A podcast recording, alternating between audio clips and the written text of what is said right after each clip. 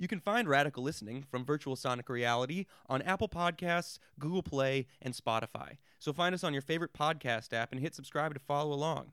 While you're there, why don't you just go ahead and give us five stars? You know you love us, and we love you too. Thanks for listening, and enjoy the show. So they take old mice and they can't learn the maze. Like, no matter how hard they try, they can't learn the maze. And then they take the mouse blood of young mice and transfuse it into the old mice, just the blood of a younger mouse. And the old mice are like, boom! They learn the maze in seconds. They're happy and dancing. They have the attitude and brain function of young mice. And it also works the other way. Inject a young mouse with the blood of an old mouse, strange things happen. Brain function decreases, healing time slows, the Lord. Welcome to Radical Listening, the Portland podcast where we talk to local artists about their current projects. I'm your host, Phil Johnson. And I'm your co host, Clifton Holtznagel. Today we sit down on the set of Mala by Melinda Lopez at Coho Theater with the show's star Julana Torres and the director Brian Shnipper. The show is open now and runs through September 28th at 7:30 Thursday through Saturday with 2 p.m. matinees on Sundays. What did you think about this episode? It was really really interesting to see how how connected they both were to the material. Yeah. Because that was what I was wondering about. Like Yeah. um it's such personal material and doing a solo show, especially written by someone else, Yeah. to try to connect to that experience is I don't know, it sounds hard to me. And Yeah, I've, yeah. I've done solo shows kind of like that before where I didn't write them. And so you really are becoming someone else where the originator of the show was able to have the whole background. But they both had a lot of context for a lot of the issues that were brought up in the show. And that was really cool. It, it, I also was surprised by their relationship. I don't know, when you're talking to directors and actors and things, you, you never know what the relationship's like, but they seem very personal. Yeah, yeah, and and to hear how the project came together and how it was very much like they were going to do this together Yeah. um, was was really cool because Yeah. you know you might not know who your actors are as a director or who your director is as an actor, and it can take time to build trust. But if you have the trust like that and to dive that deep in that kind of material, Right. it requires that trust to be able to spend you know four hours a day, five days a week, or six days a week, or whatever to make this thing happen. That's yes, tough thinking material. and talking about death over and over and over again. Yeah. That's, I mean, that's hard. It was super good. It Yeah. was a great show. yeah, it was. Uh, I I enjoyed it a lot. Yeah, we talked about a lot of things. You know, we talked about their process. We talked about the Wiz, which was kind of We did talk about the Wiz. That was the undercurrent of all of our theater experience, it seems. We talked about Airbnb and just life in general. It was a yeah, great conversation. it was really great to get to know them a little bit better, um, and uh, hear who, where they're coming from, and who they are as people. Yeah. Here's Julana Torres and Brian Shnipper. All right, so we're here with Julana Torres and Brian Shnipper. We are talking to the director of Mala and Mala herself. um, I'm so excited to have you guys on. How are you guys doing? Wonderful. Thank you. Thank you for having us. Yeah, it's been it's been a long time. We've uh, we've been I think we planned this for about two weeks, something like that. That's how long we've been kind of trying to get you guys in here. Scheduled in. And we're on your set, which is really cool. I was saying earlier that the backdrop kind of reminds me of Ohio, and I'm from Ohio, We're both from Ohio. Yeah, so I looked at that. it's I was got an Ohio vibe. it's It got, does. It's, it's got an Ohio vibe. It's funny. We actually we were looking at it, saying, "Okay, that's California. That's New Jersey." Yeah, We did. Puerto Rico's dangling over yeah, there. yeah, exactly. and you can actually see it if you come see the show. That's yeah, right. exactly. So, if you know anything about Julana, you know that she loves long monologues. Um, so, uh, coming from something like Evolve into into a play like this, what was that process like? How did you, how were you able to make that switch into something much longer? And and what was that? To be honest, I think Evolve prepared me to be able to take on something longer because Evolve was the longest monologue I've done to date, you know, which was about 14 minutes at its longest. Um, and we've cut and chopped and, and done various versions of it. But um, that was huge for me to start with. When I came into that, I was like, oh my gosh, what have I got myself into? And so um, after learning the process of going through that and kind of learning how to arrange it in my brain to make it, you know, uh, easy to remember and um, and how to, how to let it live in my body, you know, so that it was it was real, you know, and understanding the story and where I was going with it. That was really um, huge preparation. So after I did that, and then this presented itself to me, I was like, oh yeah, I got this. Sure, I, I can do this. Even so, when I first looked at the script, I went, oh no, now what did I get myself into? But I think that that really, um, yeah, that was a huge, a huge uh, attribute in being able to Great. handle this. Do you have any special tricks for memorizing lines? I always like to ask people this because I'm always looking. you know, I go back and forth. Like sometimes it's it's straight up like going over the same sentence over and over again, Mm-hmm. um, and then sometimes you know because it's it's weird how sometimes one little phrase can just not stick, yeah. but then like a full you know paragraph I can ramble through and and remember in seconds. And I think it's really just attaching it um to yourself somehow the story like Yeah. understanding what is the, the purpose of the story i think that always really helps me if i you know especially with a show like this where she's a storyteller and there's there's so much about it that's about her journey and her life and her experience so when i think about the trajectory of the story and where it's going then that makes it easier and then later i kind of fill in the little words that maybe i'm ad-libbing or switching around sure. Yeah.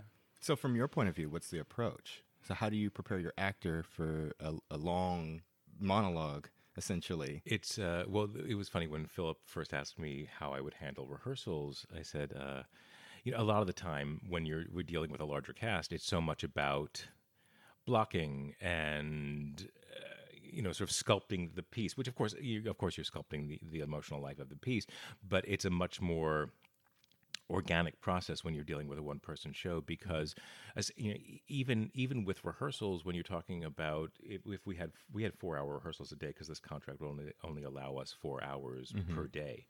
Um, that's a lot to ask an actor to do to be emotionally available to to to go through the process solely for four hours. Mm-hmm. And there were times when you just knew that she was gone she was spent. And of course with a piece like this it's understandable because she's going through emotions that are you know that swing left to right and up and down and all over the place. So you have to sort of be aware of, of how your actor is feeling at that moment in time mm-hmm. And and allow her to find I mean you know sort of guide her in a way that she finds it herself um, or help her to find it. Uh, so it, it's it's it's and, and certainly with this when there's not of course there's blocking but it isn't the kind of blocking you're you're normally used to. It, it, it was a more um, again organic process of saying how do you feel now? Uh, now let's move here, or yeah, Yeah, he was really good at saying, you know what? I think you're done right now. Let's switch gears because it's obvious mentally. I didn't.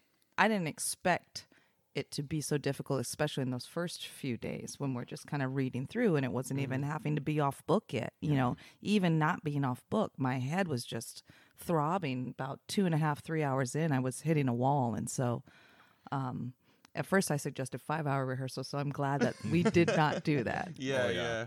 I can understand that.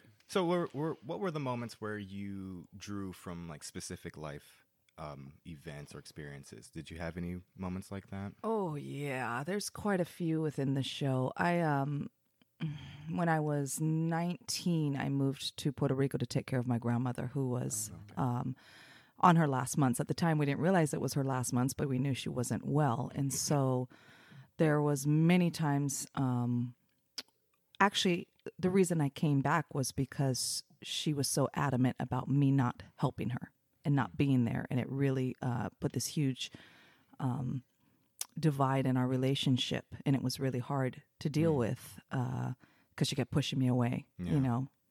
If I had known better then i would have pushed harder. But you know i was 19 and i just thought okay well she doesn't want me here. And um, she ended up passing a few months later but there was some some really defining moments in um, in helping her and her being helpless that um, there were very Right. specific two things in the show that I was like, whoa, I lived this. I've been through this. And my other grandmother had gone into hospice and I was taking care of her. So there was, um, you know, and almost losing my father a few years ago too. There was, there was almost way too many parallels in the show to my own life where I actually had to kind of step back from drawing on my personal self because it was tugging so much of my personal self that um, early on it became really evident that if I didn't find some way to separate sometimes that it was gonna um, it was gonna wreck me.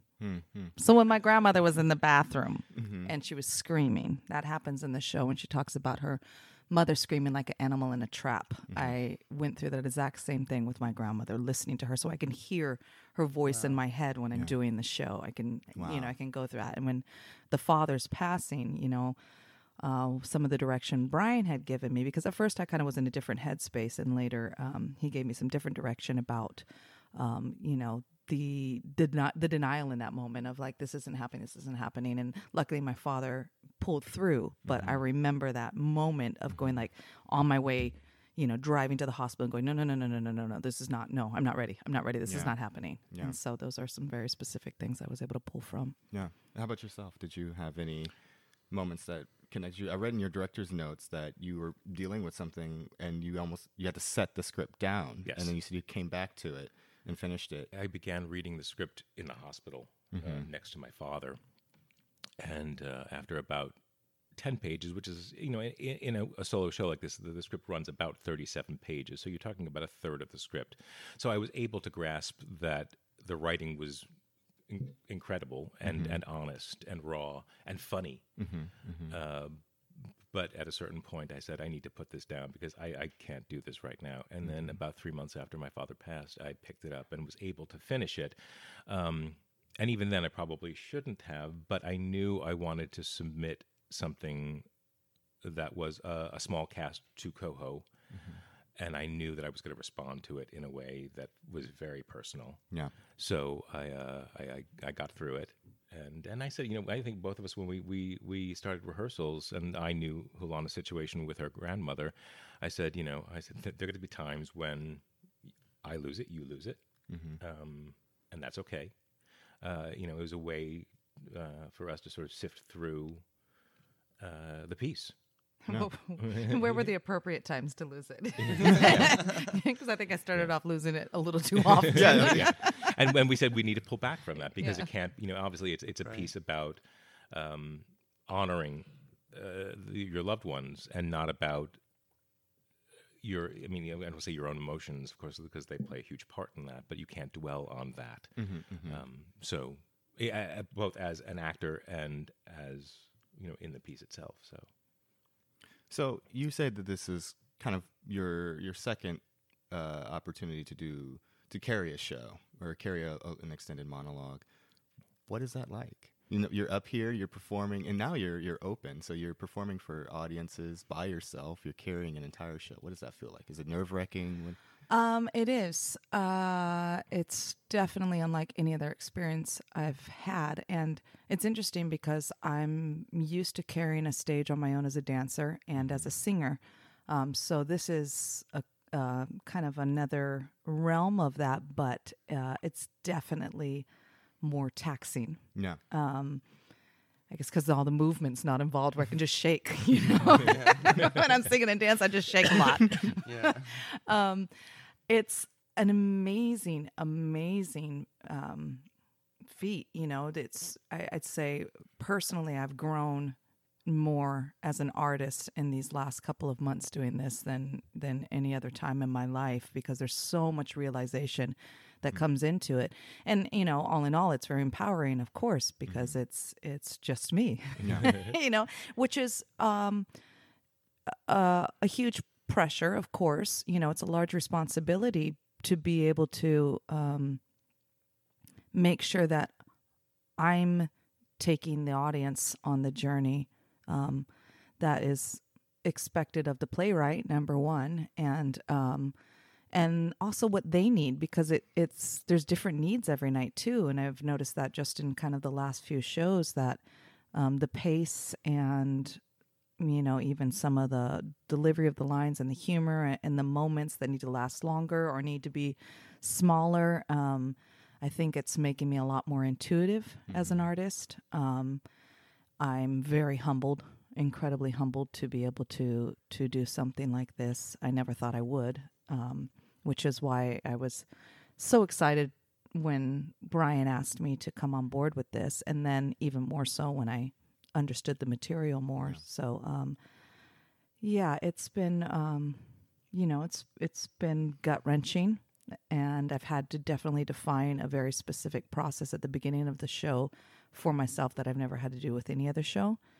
Um, I think it's been easier to jump in when I have other people to feed off of that their own, you know, with there's energy of other actors to feed off of, and now it's just me. So I think um, I've had to take a lot more time at the beginning of shows to center myself and um, feel in a nice s- state state of mind. Um, and I'm still refining my after show process. That I haven't I haven't refined yet because uh, you know coming down off of it also has been um, difficult to say the least in trying to figure out what that looks like so that I can go home and not take it out on my kids.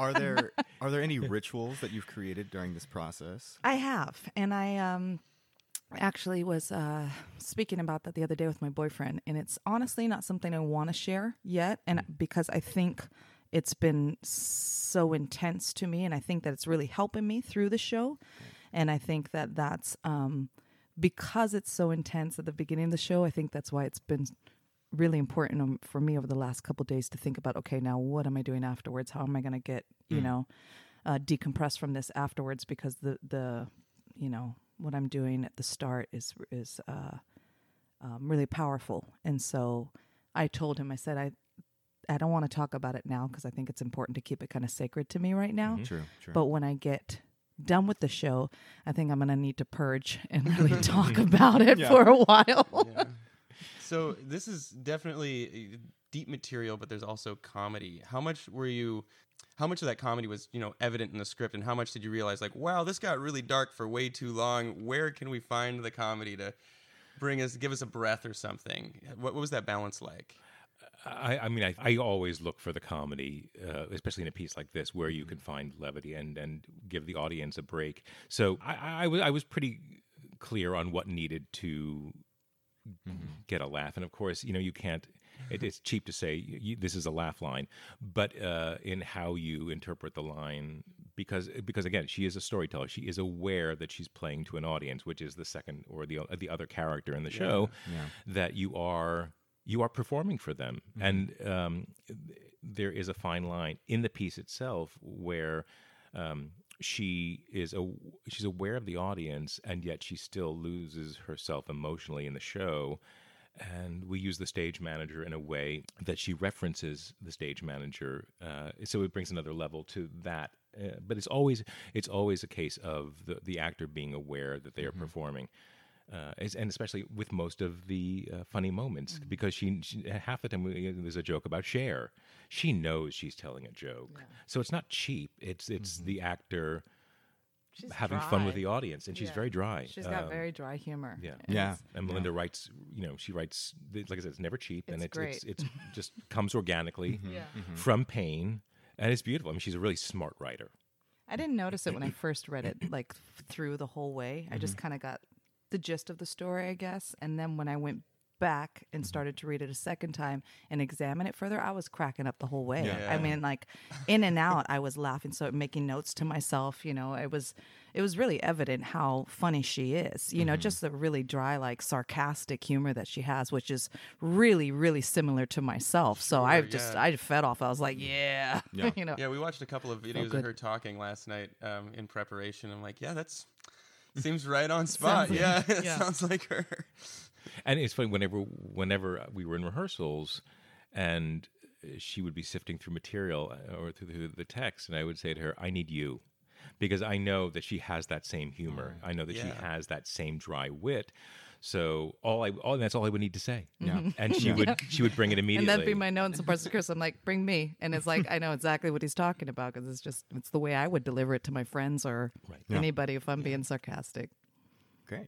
For people who have not seen the play or are listening to this, why should they come see this right now? Why is this important to our modern, you know, sensibility in this time? Why why pick this play now? Well, I think it's it's universal. I mean, it, it I, I don't want to say it's a play for. I mean, of course, it is a play for now, but it's a play for now because it is so universal. Okay. It's it's all of our stories. I mean, I, I don't know anybody, young or old, that hasn't dealt with a grandparent, a parent, a, a, a sibling, something where they've gone through the process. And if you haven't, God, God bless you. No. Um, but most people have gone through this process uh, with a family member or a friend, and in that way, it, it is you know, she combines both the lyrical and the mundane in a way that is so beautiful. Uh, you know, she she takes these moments that you know, and again, I, I don't want to say certain lines because there there will be people that have not seen the show yet, but there are so many moments that I where you actually hear the audience go, "Oh." Yeah. Um, there were there were so many moments like that when, and I felt that in the text, but of course I'm not in, an, you know, you're not in an audience Yeah. knowing how they're going to respond, so it was really great to watch those moments really land in a way that the audience went, "Oh, I've been through this. Yeah. I know exactly what this is." Yeah, I, I was watching a video where um, the playwright was talking about how, uh, you know, what, what what was kind of her inspiration for writing this was just that that feeling when you when you're when you're going through a parent who's dying and just how hopeless and helpless you feel because at a certain point there's just nothing you can do. Right. And you I really do get that sense when I watch this. It's just like, yeah, at a certain point, there's just nothing you can do. And like you say during the show, there's no guidebook with how to deal with things like this. So a show like this is important to be able to see, just to see How that ordinary. Mm-hmm. how, how ordinary it is and how, how many people go through it because yeah it, it feels very huge when you're going through it and I, I, I just lost my grandfather a little less than a year ago and watched the you know the, the whole process and it was you know you talk to people about it and everyone's kind of been through it so people are definitely sympathetic but you have to learn how to deal with it on your own Mm. because there's no there's no way people hand you to give to deal with something like this No. so you know you have to look to art And there's you so know? many mm-hmm. feelings that you go through, you know, that are that are natural and ordinary, and everybody's sharing them. But at the time, you kind of feel bad. You feel, Yeah. you know, mala, like Yeah. you mm-hmm. should not be feeling the things that you're feeling. Like you should be acting a different way, and you shouldn't be responding or reacting to certain um, situations or things that they do when they're in pain. And, you mm-hmm. know, and so you're expecting yourself to be this larger, better person, and then you know, it's just the fact that life is inherently hard. Going through the death of someone is inherently hard. And, you know, we're human in that. And so I think it's very healing in that sense to just hear someone sharing, you know, those comical views and guilt and, Yeah. and then knowing that, oh, okay, I'm not alone. Yeah, yeah. absolutely And in, also in that, you know, the, the script is not so dwell on the, the part of the death part, which of course is a huge part of the, the piece, but that it is it is so cathartic. Yeah. It is so. I, I always felt, even when I read it, that she understood what I was going through, hmm. and she puts it down on paper in a way that she she she lets us work through it Yeah. as an audience. Mm-hmm. Yeah. You know, it's quite beautiful. Yeah. And Hulan is amazing. Yeah, and that's why I en- enjoy about it too, which is difficult in remembering the script too, because it's kind of sometimes a rant and rambling, and so it's not perfect grammar. and I Right. found mm-hmm. myself, kept, you know, trying to fix the grammar, it, but that's not, you know, that's not the point of it. The point is that you know these are thoughts that are coming, and Yeah. and that you're in the moment of processing, and that's what's you know so cool about it is that this is like an ongoing process that's happening as you're watching her. You Yeah. know. Yeah. So, what was the process of you know you, you you're picking this play and working with Coho to produce this play? Did you know that you wanted to produce Mala first, or how did that how did that work? Uh, I well, it came. If the first part was Julana, Okay. well, the, the, the script was obviously point number one. Yeah. Uh, but if I didn't get Julana, uh, I wasn't going to submit it. Oh, okay. Um, so I, I immediately she was the, the first person I went to, the only person I went to, and if and if she had said no, I would have looked for a different script. Okay. uh, because this piece meant so much to me. I, I I wanted someone who could fully realize it, Mm-hmm. and that meant Julana. now, did have you worked with Coho before? Have you done the co-production with them? So this is your first co-production. is my with- first production with Coho. How long have you been in Portland? Four years now. Four years. Yes. Oh, you're you're you're fairly new. Fairly fairly a newbie. Yes. Where are you coming from? Uh, originally New Jersey, right outside New York uh, in Bergen County, and then I moved to Los Angeles uh, and was there for 11 years, and then we moved here. Okay, great, great. Yes. Are you, uh, Julana? Are you from Portland? I don't think I've ever asked you this. Uh. I was raised in Portland. I was Okay. uh, born in LA, but we came here when I was I was very young. So I'm essentially a Portland native. okay. Come and gone several times, but this is home. Yeah, you identify as a Portland yes, native. Okay. absolutely. Were you guys involved in theater at a young age, or how, how, when did you make that that transition into theater? Uh, my mother took me to my first. I think my, my both parents, or maybe my, my mother, uh, brought me to my first Broadway show when I was nine. Oh, okay. So, and I, I remember being entranced by it, and I think I, mean, I can remember that it, as clear as day. Mm-hmm. So, What show was it? it was The Wiz. Oh, of course. Yeah, that's amazing. And I, I remember thinking that the, the yellow brick road could be men in a brick uh, overcoats and yellow pants and yellow afros, and uh, a tornado could be a dancer. Uh, In a blue leotard with an eye on her chest, and I thought that's amazing. I thought that that that kind of imagination, and I, you know, I, I can still remember those moments as clear as day. Like You I know said. that The Wiz, I think, is one of the first shows I can remember seeing. Really? Like, yeah, I remember I went to the community theater in Cleveland. My mom took me there. I remember riding in the stroller, and yeah, we saw The Wiz. Yeah. Like, yeah, absolutely. I remember my mother choreographing it at a Oh, young age. wow. Yeah, she put her Yellow Book Road in um, platform, yellow platform heels and bell Oh, bell nice. bottoms. gotta love it.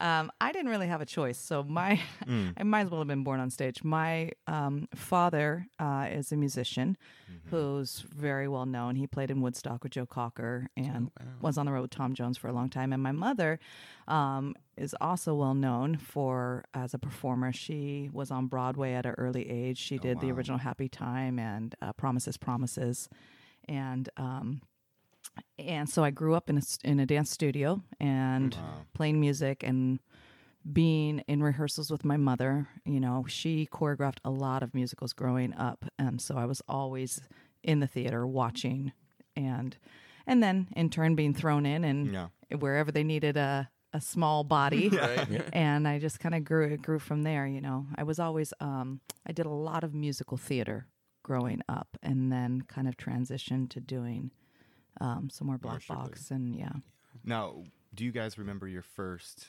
role on stage? yes, What was it? it was Louis and the King and I. Oh, cool. nice. I mm, well, I was dancing on stage, you know, but I think the first like role I remember was in the Nutcracker as a little candy drop or something like that. Yeah. Great. Bon Bon, that's what it was. bon Bon. I just saw a, uh, a a child's first performance. I probably, maybe not, who knows, but very very young, probably like uh, two or so. Um, this weekend at this clown festival I went to, and it was like on a dock, and she came out dressed in a little tuxedo over a life jacket, so it was big and puffy, and she had a little pink balloon in her hand, and she was walking out with her dad, who was wearing like a dress and a whole lot of lipstick, and they're walking very slowly out to the middle, and then she did this whole thing where she was a conductor, and so her mom came out and was like having her point at like her dad, and then her, and they're going oh oh oh, and then she like walked over, got her to walk over, and then like push him off into the water. It was Nice. it was really cute, and you know, there's that whole thing about you can't use kids or animals, on stage. yeah.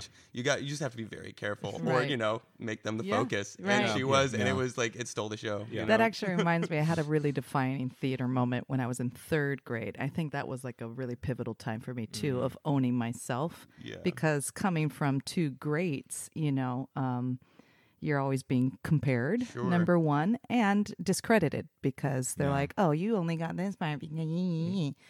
Um, but I remember my third grade class did Pinocchio, and I was like, just in my heart, I knew I wanted to be Pinocchio, and they ended up casting me as Pinocchio, and and uh, yeah, so I carried the the show, and Look you. then yeah, I was nine years old, and then I remember they did this whole red carpet rollout for me that I got to walk the high diddly dee down, and so Cross gender casting, even that, I back know, then. right? Yeah, It Good was for a them. breakthrough. yeah, it's like they were ahead of it. That's great.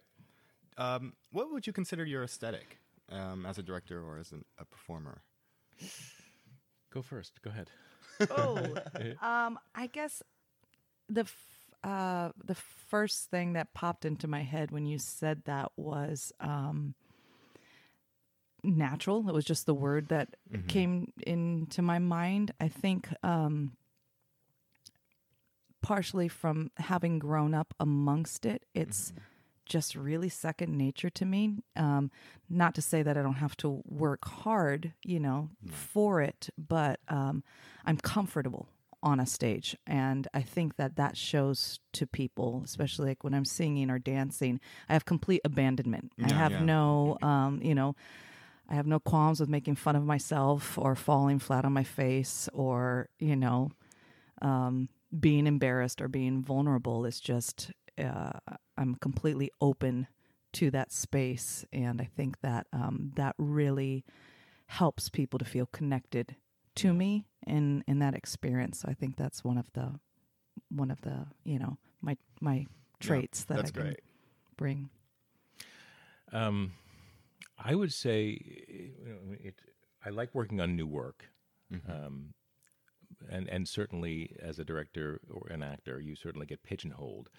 So uh, you know, for for a long time, I was the person who did either the new work or the the smaller cast off Broadway kind of play. But in terms of how I work, I think the older I get, the more I I, I, I use the term gray area because when you're young, especially as a young director, you you um, you see it as not that it's black and white, but you see a very distinct way of getting somewhere, and sometimes you have to say that no, it's it's the gray area that's more beautiful. It's the gray area where you find the emotional life of a character. Um, yeah, it's we, we we would discuss this sometimes where we'd be trying to work through something, and she wouldn't be getting because I would say let's try this, and then I said to her at one point for a couple of times I said just whatever whatever we're working on, if it's not working for you, just drop it and find where the truth is for you, because the truth isn't always in the same place for for all of us. Yeah, I think Brian has um, been really incredible at um, allowing a natural process to occur. You know, because myself, um, especially from having directed dance companies and been on the other side, when I'm on this side, I'm so. Um, I guess want to please for lack of it where i'm like what do you want from me? And I, you know and i really try to do what i can to take the direction to get to the vision that the director has you know and and um and he was great at saying you know I I see you doing that but you know what? Forget what i said. Just do what comes natural because it doesn't seem like it's working. But and then i'm like no but what do you want? I want to do what you want. He's like i want you to forget it. So he's great at i think he's very intuitive and he's great at seeing um, seeing the need and, and understanding when it's time to let go. And um, yeah it's been a really beautiful process. Yeah, it really has. It almost sounds like you know there's this kind of therapeutic element to the entire process. Obviously, this play is um, very deep, but even the way you describe the way you work and the way that you guys were working together, it almost seems like there's kind of a therapy element to it. Where we're working sure. through these, you know, our lives through this play. yeah there's a lot of shared experiences and then you know we come up on things that remind of us something and and then pretty soon we're off on tangents and then we're like okay we better get back to rehearsal. But you know yeah it is. It's definitely therapeutic. We're we I, I think all of us um, and including micah the the stage manager are able to because we're just the three of us really Yeah. working re- pretty close knit the last um, couple months. So uh, i think all of us have been able to find our way through certain stories in our lives Yeah. and how it relates and the funny moments of it too of Yeah. course you know finding Yep. the humor in those things Do you feel like you've, through processing with this play, do you feel like you've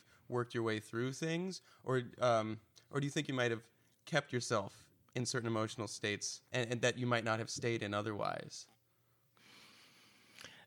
I've always wondered about that with, with super personal material because I've felt that before too. Sometimes when I'm when I'm doing something that's very personal, I feel like, wow, I did get through that, and like a month later, I'm on the other side of something, um, or at least have a, a new perspective. But, but sometimes I almost feel like I just keep dragging myself through the Yeah. same things over and over again. i think there's some some new fresh wounds that Mm. have opened that i didn't realize were were there that maybe i hadn't completely processed through so um Yeah, we'll see what happens. I still got a few weeks left. Just open. So. As long as you got plenty of fresh wounds, yeah, I know. you'll be fine. Everything can come watch me bleed. You can go dry in the last after the last performance.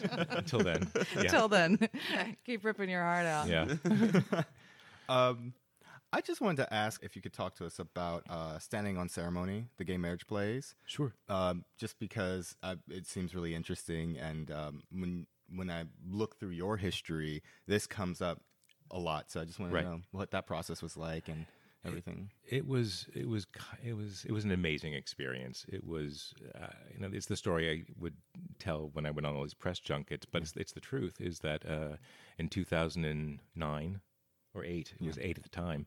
Uh, you know, it looked like we were about to get our first African American president, but we were about to lose Prop Eight. Yeah. and I thought the the, the the dichotomy of that just it just felt we were we were move, jumping forward in so many ways and moving backwards in so many ways.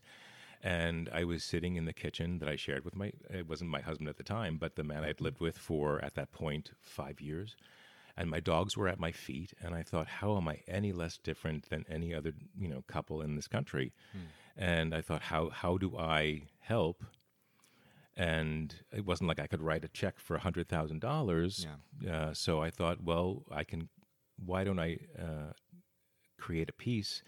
And uh, the title came into my head, and I thought, what if it meant that I was taking a stand on gay marriage as opposed to relying on a procedure that's been done before?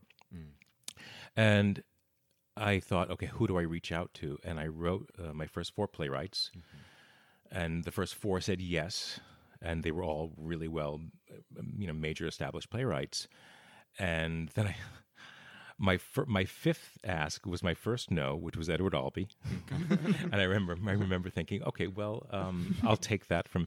He's he said, he, fair enough. He said, um, I'm working on three commissions right now, and truth be told, the ten minute play doesn't interest me much, as as much as as much as this subject matter means to me. And I thought, well, you know, again, it was Edward Albee, so I'll take that.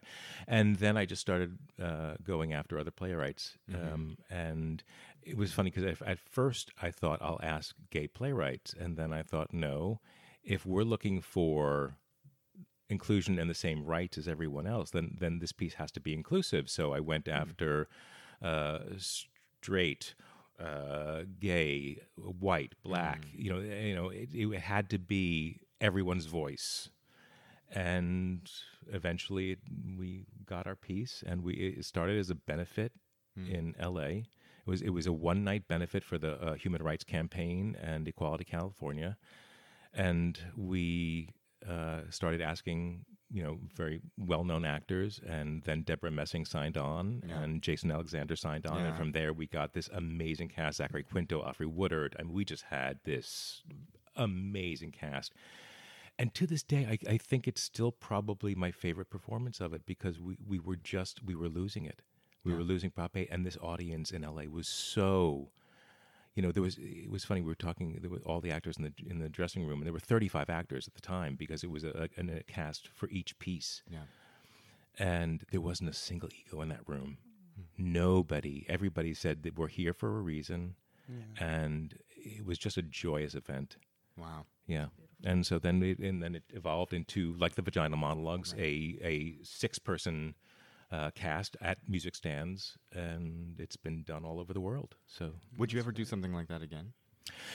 uh, it, we, we we we were discussing when we originally did it. We were discussing that it would be an evolving piece, uh, that it would it would grow to be pieces that involved gay divorce and gay children, the, the adoption of children, or having children, um, and that never happened. And then Prop Eight became uh, you know the law of the land, and it just as much as we loved the piece, and I would love for it to go. And it's actually being done uh, again. I think next month somewhere. It always had a shelf life, and thank God it had a shelf life because you didn't want this to have to be Yeah. the, the trumpet call because we didn't, you know, we didn't have our rights. So Yeah. we it was great that it finally It was part of the movement. it was part of the movement. Yeah. Well, and, you know, it's it's crazy because now we kind of exist in another time. You know, 2008 is almost a long time ago Yes. now, and um, we we now exist in a time where uh, you know other people's rights are infringed upon in different ways. You know, for instance, um, um, choice is a big conversation right now. I don't know how many states are pulling back on on that, and um, and you know, like I, you, I, you almost could revisit the same idea, but with a different, focusing on a different group or something like that. I guess in some ways that's kind of what you're doing with Cop Out and the work that you're doing with Kevin. Yeah, absolutely. Yeah. It's a very good format for activism. Yes. These small short plays or one person things that are yeah, it's just yeah. Great. Hey guys, I just wanted to take a second to uh, talk about our show sponsors. Coho is a theater that's located in Northwest Portland, and their mission is to broaden perspectives and cultivate empathy through vibrant and intimate productions. If you're looking to get involved with Coho or interested in seeing a show, uh, you can check them out um, at 2257 Northwest Raleigh Street in Portland, Oregon, or you can look at their website, which is cohoproductions.org. Our other show sponsor is virtualsonicreality.com, which is a production company that specializes in recording and audio format entertainment, such as podcasts and audio dramas. Uh, feel free to visit the website at virtualsonicreality.com. And now back to the show. Yeah, let's move on to headlines. Headlines. Everyone's favorite part of the show. Everybody's favorite part of the I'm show. nervous. you're, you're nervous about this Oh, part? The news. I almost can't watch not the that bad. news. Oh Yeah, no that's no no! easy. It's not. Don't worry. We only talked about your personal process. and, yeah, that's easy. but not the news. I don't want to talk Seriously. about the headlines. um, okay, I got one. Yeah. Here we go. Hasbro has released uh, some new Monopoly games. I don't know if you've heard about this. Um, they have released Miss Monopoly, where instead of investing in properties, you invest in inventions and innovations made by women. and that's a USA Today article. And No- and you also get if, if you're a woman, you get forty more dollars Yep. than everyone else when you go around when the you pass go. Is Yeah. that true? Yes. Oh my god, that's hilarious. oh my gosh, that is funny. so uh, yeah, well, I mean, are, are is this a buy? Should we get this? Are we playing? Are we playing Miss Monopoly? I don't know. I'm I'm playing uh, Pikachu Monopoly at home right now, Oh, so are you? it's like I don't know. I don't think I need another version of Yeah. Monopoly. I enough. appreciate the sentiment. You know, that's you know. now, what's Pikachu Monopoly? Um, so it has all of the um, what are they called? The uh, Pokemon. or Pokemon. That's right. I'm sorry, not Pikachu. I get it mixed Well, up. Uh, My Pikachu is son goes back between Teletubby. uh, Dragon Ball Z, Pikachu, Yeah. Pokemon, all these these creatures that I'm supposed to remember their Yeah. their traits. You know, I get quizzed on it by my son. Pokemon, that's right. So it's Yeah. Pokemon Monopoly. Well, that's great. Yeah. So Are there any changes to the rules, or do you get what do you get when you pass go? uh, y- you get Pokemon Cash. the only Pokemon thing that's really different is that it's just all of the, you know, the investments and the places are fire or whatever they Oh, are. Oh, the different know. elements. You Uh, the the elements. elements. Thank you. Yeah, I'd totally. like to say that I was paying better attention. No, it's okay. So, Pokemon's been around for so a while. I don't think I need another Monopoly game. yeah, but fair enough. So that's a no from you. I just yeah. In terms of I, I mean, are, is this something we should be interested in? I mean, Monopoly. Uh, Hasbro's obviously trying to reinvent themselves. right. And, and you do know that Monopoly often creates some pretty tense situations in households. Yes. Yeah, I don't know. I, I Oh, played a oh, lot of Monopoly and absolutely. experienced a lot of anger. Did they do Life also? Are they The Game of Life pretty is brutal. The Game of Life. I think is that so. Hasbro? That's a good question, actually. Because that, yeah, that's. I think they should redo that one. Yeah. That would be Actually, a they good- have a version with debit cards. I have that one where it's like oh, a you new. actually have an Oh, really? electric, like it's a magnetic yeah thing? debit Yeah. card, and it's kind of fun. But um, I'd like to see Huh. new world uh, situations Yeah. arrive in that Bit life more game. optimism, maybe, Yeah.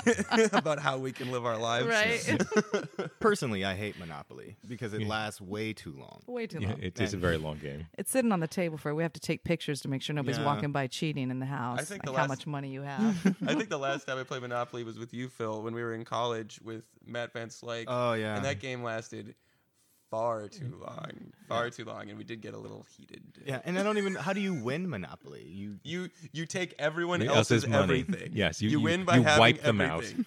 it seems like a bad. Uh, So I would be Interesting. curious about then the young, you know, well, these days it's hard to say. The young kids playing along, like what what is the overall message at the table? What is the conversation? Because I understand the premise of it, you know, the empowerment of it, but then what is the overall conversation at the table too? Like how are other people supposed to feel? Or you know Yeah. boys supposed to feel too like what is their role in that as children like what I, you know, I just kind of, you know, who's facilitating the conversation during the game? I guess is what I wonder. Or is it Right. just, or is it just the visual and and maybe that's what sticks in their minds? I, I, don't know. Like, I It's- always kind of just wonder what is the What's the what's the goal here? Yeah. And it's also hard because in our times right now, which is so politically correct, mm-hmm. you're thinking, have we gone too far? yeah. You know, you, people, you know, of course, you're not supposed to say that. Yeah. No, it's not the popular view, but I'm with Right. you. It's like sometimes it's like how, you know, we're we're living in an environment now where it's it's if you don't always agree with what is being said, then you're labeled something. Right. You know, Yeah. you're condemned or you're labeled, and it's a really dangerous environment. And you, you get know, cast out. you get cast out mm-hmm. and that's you know it's happening to kids it's happening to adults you know just mm-hmm. for stating their own views it's like mm-hmm. well you know we're open to your views but if you state a view different than mine then Right. Or the or the bets are or the herds. yeah exactly and it's so it's it's a, s- it's a scary tricky environment right now I also wonder what you know. so yes i love the monopoly game i think it's a great idea i'm going to buy it for my house Great. All right, you're playing along. Great. So here we go. Portland officials say Airbnb hosted too many people. Homeowners say the problem was racism. And this is Willamette Week. So, yeah, I don't know. Uh, Airbnb is a tricky thing already because, you know, with the gig economy and, you know, people just trying to make money in every way possible. But apparently, Portland is saying that there's some Airbnbs that are putting too many people in them and the homeowners are saying that hey you're only saying that because we are people of color It's it's people of color that are renting their rooms out. yeah Oh. yeah the homeowners It's interesting. yeah i don't know uh, uh, th- there's a really interesting race, Wait, racial wait, dynamic wait, in i'm portland confused okay so I- at first I was like, I didn't yeah th- quite, we can unpack it That- yeah, yeah. so the Yep. the home yeah back back this up Who's for me being who's being racist portland Oh. portland per, per usual White Portland, being racist? See, That's a a headline. Whoever came up with it. And Willamette Week, too. Yeah. They'll be the one to break that. I Yeah. thought the real issue was that there were people buying houses in Portland um, just to, to rent them out for Airbnb. That's also and, true. And Yes. that, that that was displacing people of color, and that was the issue. That, that was at least one of the issues that has to do with racism and, and Airbnb. But We can this is a talk about that. But if this is a new development, yeah, I'm just trying to understand it as well. I think, uh, you know, as an example, I think what uh, this article is talking about is a situation in which, you know, let's just say you're renting an Airbnb, and let's just say you're a person of color. If you were doing it in Portland, their Portland officials, you know, police officers, are cracking down on the Airbnbs that seem to be renting out to too many people at one time. Um, and and the way I look at this is that there's probably probably some noise violations or you know na- n- nosy neighbors who are you know peeking through windows and saying, "Hey, I saw ten people in that Airbnb the other night." Like, you know, So 10 people of color yes, Right. is what they're saying. yes, exactly. I Exactly. understand the noise, but then of course it's a slippery slope as to how they pursue that Yeah. in terms, you know, if if it really is because of racism, which Yeah. you know, It is, and it, and you have to be. There's another one you got to be careful with because there's so many blurred lines of racism now, Yeah. where people are screaming racism for things that really are not. Yeah, You yeah. know, that so it's it's it is a very slippery slope, and it's like what what are we defining as racism now? That's true. You know, like what is buying, and if it is something like that, is buying a property in a neighborhood that you know used to be predominantly black and renting it out. Is that racism? Is it helping the community? Like what you know, there's a lot of conversations that go Yeah. into it. I'm not stating one way or the other, but I'm just saying there's so it's it's it's not cut and dry. no. There's and of course you they're know, not going to say that's the reason as to why they're they're reporting. Right. Right, And it's exactly. like it's like the first go to now to grab attention. It's like I was racist. Yep. Okay, well what are we what are we talking Yeah, about? it's the same thing with you know Me Too or any kind of movement. You know, you, you have to be careful that that's the reason why you're actually pursuing Yeah. either you know suing someone or going after you know exactly. You're criminal charges. shouting it out to get attention and Right. then really not having a basis for it. There was there was one uh, I forget who it was, but I remember this was right after Harvey Weinstein was uh, you know, convic- was in the convicted, but he was arrested, and there was a woman who she was sitting at a press table with a fur, like a, like almost like a Russian fur hat, f- false eyelashes, uh, uh, makeup. I mean, she she she must have hired a personal stylist. And you're thinking, you're not doing your cause any good by doing this, you know, because you, there are so many women that th- it's their truth and you know and of course you, you know you you- again politically correct you can't say that but i thought i thought you know you're not doing anybody you know these What- poor What is your real reason for being here? right i mean it, it was so obvious that this woman was holding a press conference um, for publicity Hmm. and i thought you know you're the one out of of a hundred and you're going to do damage Yeah. Yeah.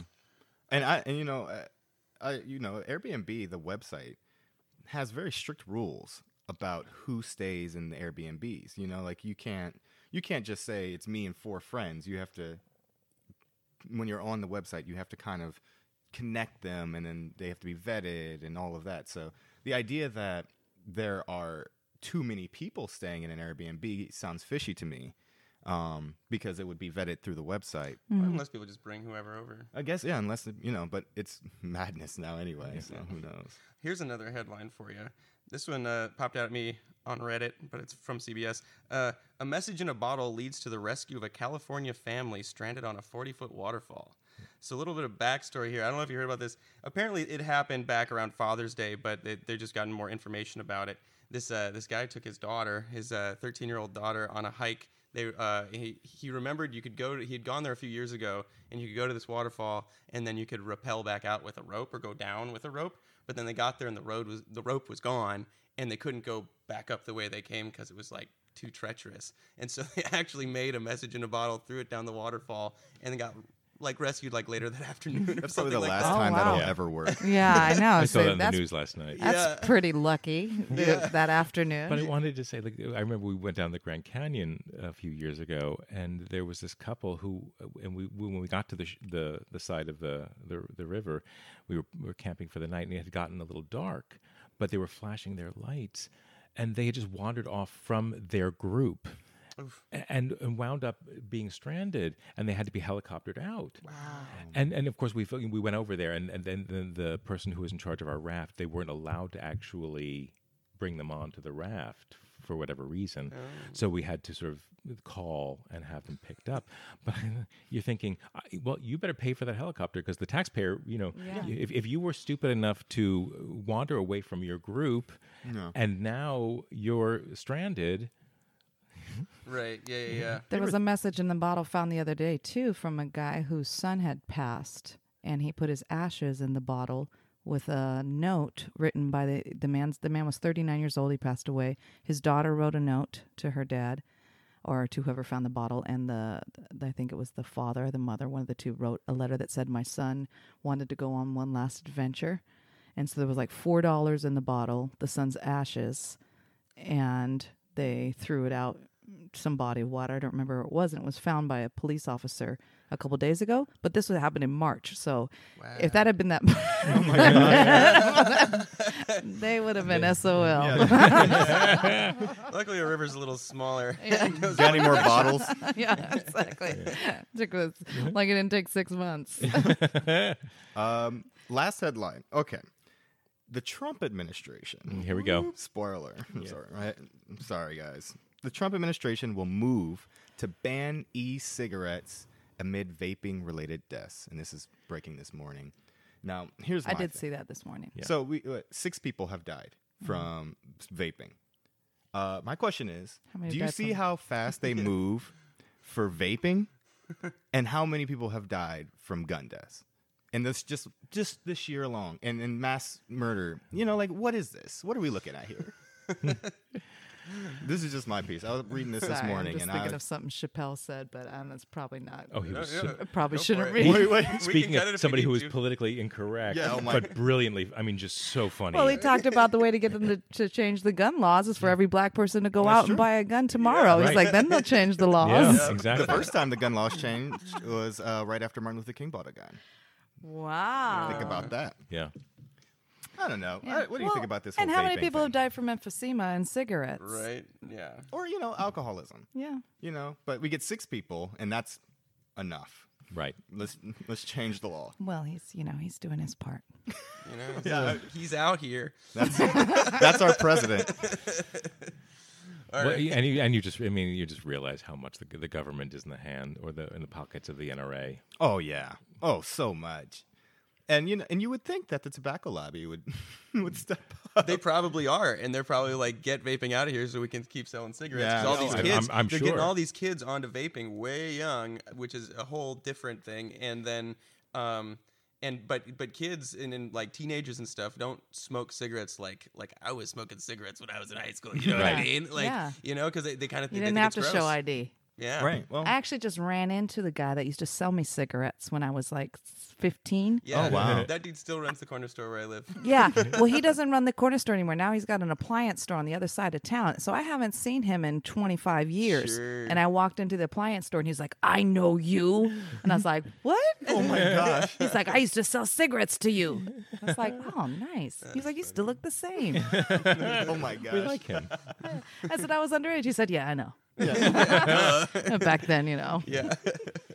Pretty cool. it was the It 80s. was- yeah, Oh, yeah, yeah. exactly. That's always the excuse. Yeah. Exactly. Uh, let's do some plugs. Uh, this is the section where you can plug anything that you need to plug. Uh, I'll let you guys go for or first. even anything you're interested in seeing that's coming up. Yeah. Yeah. Uh, I know I'm. Uh, I want to go see the Wolves. Oh yeah. Oh, yeah. I said I haven't. I haven't even read it. Uh, that's a play that I've been putting off reading because I wanted to see a production. So I'm looking forward to seeing the Wolves. It's Portland once, Playhouse, right? Yeah. Portland Playhouse once at Broadway Rose, uh, 1984 at Artist Rep. Oh, yeah, There's a few in things I want to see. Yeah. Great. Yeah. Um, I have a few projects coming up.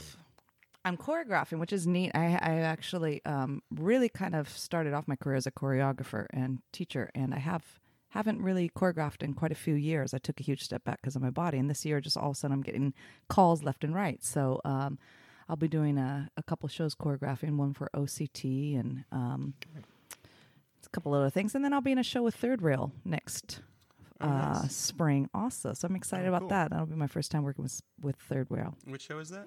Uh, Mary Jane. Oh, cool. Great. Great. Um, well, I just want to plug you guys before uh, I don't get a chance to. Yeah, so remember, come see Mala, and you can see this wonderful show. Uh, they're running through uh, September 28th, uh, Thursday through Sunday. Yeah, 7.30. Great. Yeah, that's at Coho, so uh, come out and check that Matinees out. at two. Matinee Matinees at two on. Sundays. Two- Yeah. Two on Sundays. Great. Wonderful. And um, yeah, and then I also uh, want to plug. I don't know if I plugged this last time, but might as well. Show I'm working on called Complex at Theater Vertigo. Uh, that's uh, we open uh, September 28th, I think, right around, or a little bit before that. So same weekend this closes. So come check us out. Um, I'm in the process of concocting an instrument that's never been seen before for my scene. So Fun. There we go. And that's a new play, right? That hasn't been. That's the first time it's being done. It's the premiere. I think it is the first time that they've been they're doing this one. The the playwright Dominic, um, he went to Reed College and uh, he's written a few plays, and they're also producing uh, one of his plays, which I'm also in here at Coho uh, in the spring. So uh, Found Dog uh, Ribbon Dance. Yeah, Fun. Nice. I will come see that. it's a lot of fun. Um, I'm going to plug Mother Come Home, which is a reading that's going to open up um, October 5th, uh, right here at Coho Theater. Um, I will be in this reading, so Great. if you want to see me on stage, that's your opportunity. They're rare. He Very does it rare Every once in a while, appearance. he's turning down stuff left and right. Oh, yeah. Every once in a while, you get to see him. All the Allstate commercials you can imagine. Um, um, and yeah, I just want to thank you guys so much for coming and doing this with us. Thank you for Uh, having us. Really Thank you. appreciate Absolutely. It's been so fun. Thank you. so much. And we'll see you next time. All right. Yeah. Thank you. Thank you for listening to this episode of Radical Listening. If you have questions or would like to reach out, feel free to reach out to our email, which is radicallisteningpodcast at gmail.com, or visit the Coho Theater website for more information. And thanks for listening.